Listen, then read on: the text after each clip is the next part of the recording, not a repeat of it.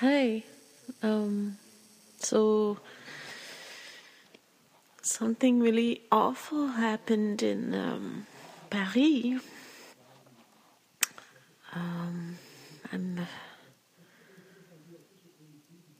I'm trying to I'm trying to make sense of everything, and um, I don't think there is. I read. Um, sometimes I read answers to posts. You know, when I see somebody post something and there's a thread, and you can read all the answers people give, it shows you the spectrum of belief around the world. And some people are so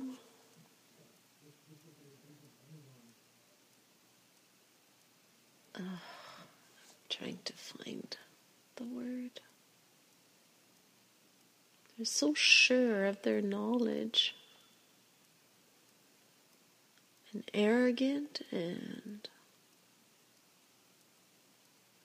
um, one one one-sided, uh, unidirectional in their thinking.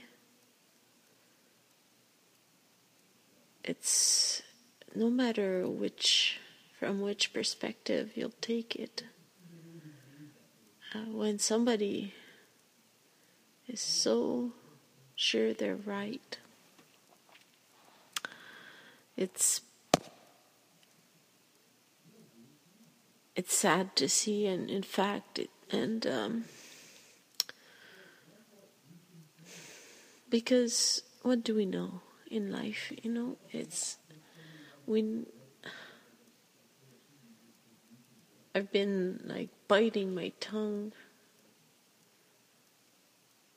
This morning we visited, I was in my uh, drawing class, first class of the semester, drawing with color third year course.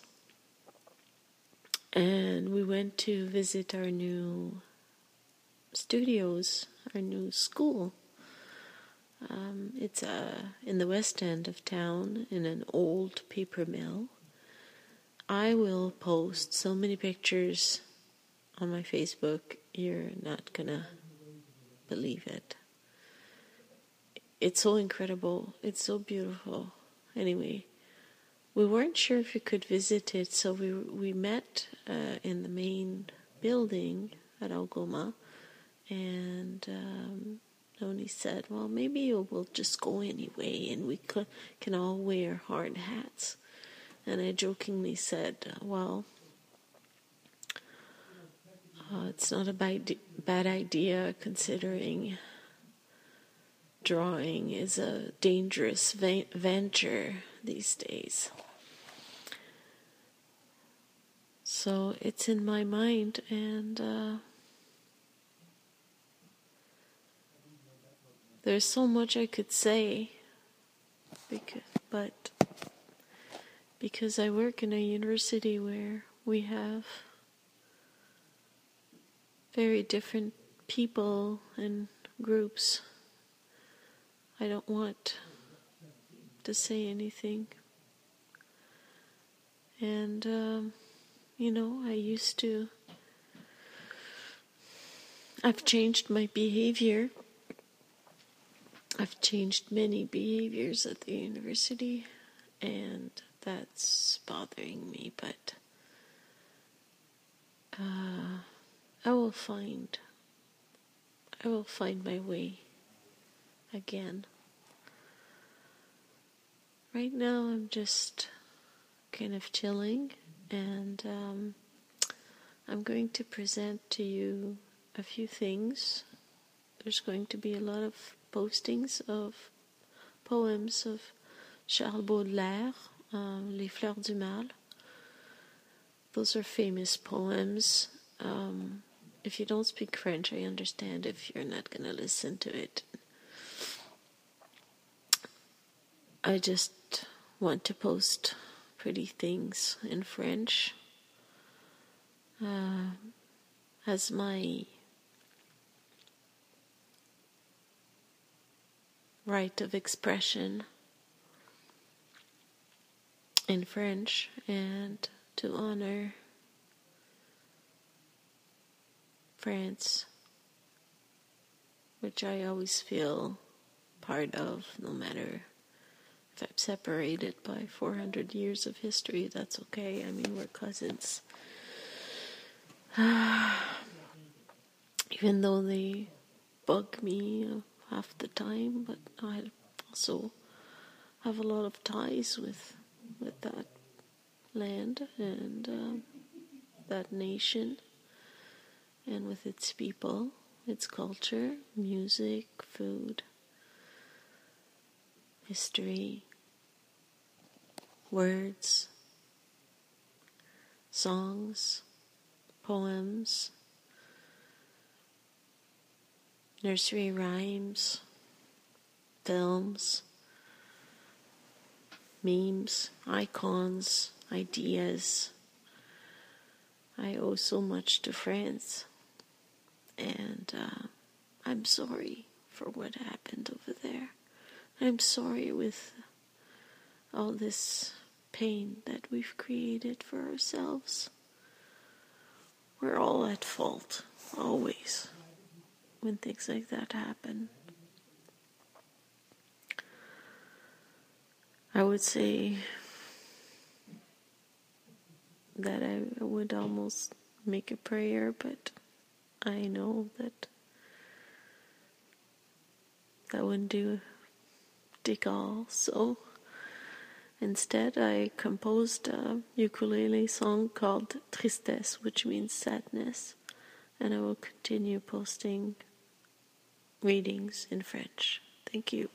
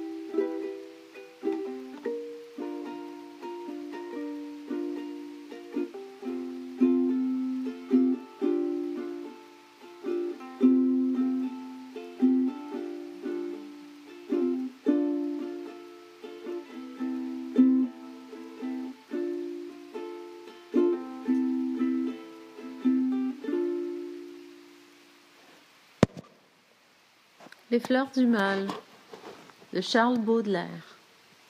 Au lecteur, la sottise, l'erreur, le péché, la lésine occupent nos esprits et travaillent nos corps. Et nous alimentons nos aimables remords, comme les mendiants nourrissent leur vermine. Nos péchés sont têtus, nos repentirs sont lâches. Nous nous faisons payer grassement nos aveux et nous rentrons gaiement dans les chemins bourbeux, croyant par de viles pleurs laver toutes nos tâches. Sur l'oreiller du mal, c'est Satan, trismégiste, qui berce longuement notre esprit enchanté et le riche métal de notre volonté est tout vaporisé par ce savant chimiste. C'est le, le diable qui tient les fils qui nous remuent. Aux objets répugnants, nous trouvons des appâts. Chaque jour vers l'enfer, nous descendons d'un pas, sans horreur, à travers des ténèbres qui puent, ainsi qu'un débauché pauvre qui baise et mange le sein martyrisé d'une antique catin. Nous volons au passage un plaisir clandestin que nous pressons bien fort comme une vieille orange. Serré, fourmillant comme un million d'elmètres. Dans nos cerveaux ribote un peuple de démons. Et quand nous respirons, la mort dans nos poumons descend, fleuve invisible, avec de sources sourdes plaintes. Si le viol, le poison, le poignard, l'incendie n'ont pas encore brodé de leur plaisant dessin le canevas banal de nos piteux destins, c'est que notre âme, hélas, n'est pas assez hardie. Mais parmi les chacals, les panthères, les lys, les singes, les scorpions, les vautours, les serpents, les monstres glapissants, hurlant, grognant, rampant, dans la ménagerie infâme de nos vices. Il en est un plus laid, plus méchant, plus immonde, quoiqu'il ne pousse ni grand geste ni grand cri. Il ferait volontiers de la terre un débris, et dans un bâillement avalerait le monde. C'est l'ennui, l'œil chargé d'un pleur involontaire. Il rêve d'échafaud, en fumant son hookah. Tu le connais, lecteur, ce monstre délicat, hypocrite lecteur, mon semblable, mon frère. L'albatros. Souvent, pour s'amuser, les hommes d'équipage prennent des albatros, vastes oiseaux des mers, qui suivent indolents, compagnons de voyage, le navire glissant sur les gouffres amers. À peine les ont-ils déposés sur les planches que ces rois de l'azur, maladroits et honteux, laissent piteusement leurs grandes ailes blanches comme des avirons traînés à côté d'eux. Ce voyageur ailé, comme il est gaucher veule. Lui n'a guère si beau qu'il est comique et laid. L'un agace son bec avec un brûle-gueule, l'autre mime en boitant l'infirme qui volait. Le poète est semblable au prince des nuées qui hante la tempête et se rit de l'archer. Exilé sur le sol au milieu des huées, ses ailes de géant l'empêchent de marcher. Élévation. Au-dessus des étangs, au-dessus des vallées, des montagnes, des bois, des nuages, des mers, par-delà le soleil, par-delà les éthers, par-delà les confins des sphères étoilées. Mon esprit, tu te meus avec agilité, et comme un bon nageur qui se pâme dans l'onde, tu sillonnes gaiement l'immensité profonde, avec une indicible et mâle volupté. Envole-toi bien loin de ces miasmes morbides. Va te purifier dans l'air supérieur et bois comme une pure et divine liqueur le feu clair qui remplit les espaces limpides, derrière les ennuis et les vastes chagrins qui chargent de leur poids l'existence brumeuse. Heureux celui qui peut d'une aile vigoureuse s'élancer vers les champs lumineux et sereins, celui dont les pensées, comme des alouettes, vers les cieux le matin prennent un libre essor, qui plane sur la vie et comprend sans effort le langage des fleurs et des choses muettes.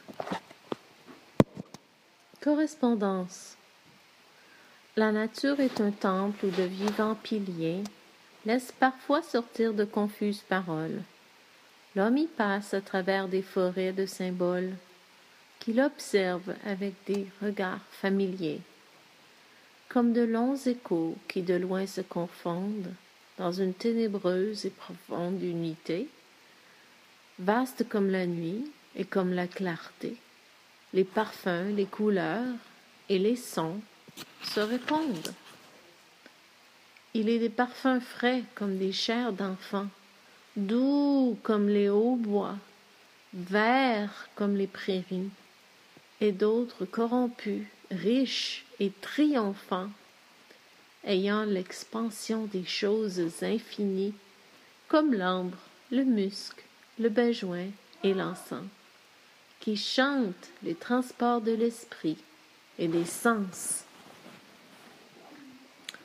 J'aime le souvenir de ces époques nues dont Phébus se plaisait adorer les statues. Alors l'homme et la femme, en leur agilité, jouissaient sans mensonge et sans anxiété. Et le ciel amoureux leur caressait, leur caressant l'échine, exerçait la santé de leur noble machine. Si belle alors, fertile en produits généreux, ne trouvait point ses fils un poids trop onéreux. Mais l'ouvre cœur gonflé de tendresse commune, abreuvait l'univers à ses tétines brunes. L'homme élégant, robuste et fort avait le droit d'être fier des beautés qui le nommaient le roi. Fruit pur de tout outrage et vierge de gerçure, dont la chair lisse et ferme appelait les morsures. Le poète aujourd'hui, quand il veut concevoir ses natives grandeurs, au lieu où se font voir la nudité de l'homme et celle de la femme, sans un froid ténébreux envelopper son âme devant ce noir tableau plein d'épouvantement. Ô monstruosité pleurant leurs vêtements, ô ridicule tronc, torse digne des masques, ô pauvre corps tordu, maigre, ventru ou flasque, que le Dieu de l'utile, implacable et serein, enfant, emmaillota dans ses langes d'airain. Et vous, femmes, hélas, pâles comme des cierges, que ronge et que nourrit la débauche, et vous, vierges du vice maternel, traînant l'hérédité et toutes les ideurs de la fécondité. Nous avons, il est vrai, nation corrompue, aux peuples anciens des beautés inconnues, des visages rongés par les chancres du cœur, et comme qui dirait des beautés de langueur. Mais ces inventions de nos muses tardives n'empêcheront jamais les races maladives de rendre à la jeunesse un hommage profond, à la sainte jeunesse, à l'air simple, au doux front, à l'œil limpide et clair ainsi qu'une eau courante, et qui va répandant sur tout, insouciante, comme l'azur du ciel, les oiseaux et les fleurs, ses parfums, ses chansons et ses douces chaleurs.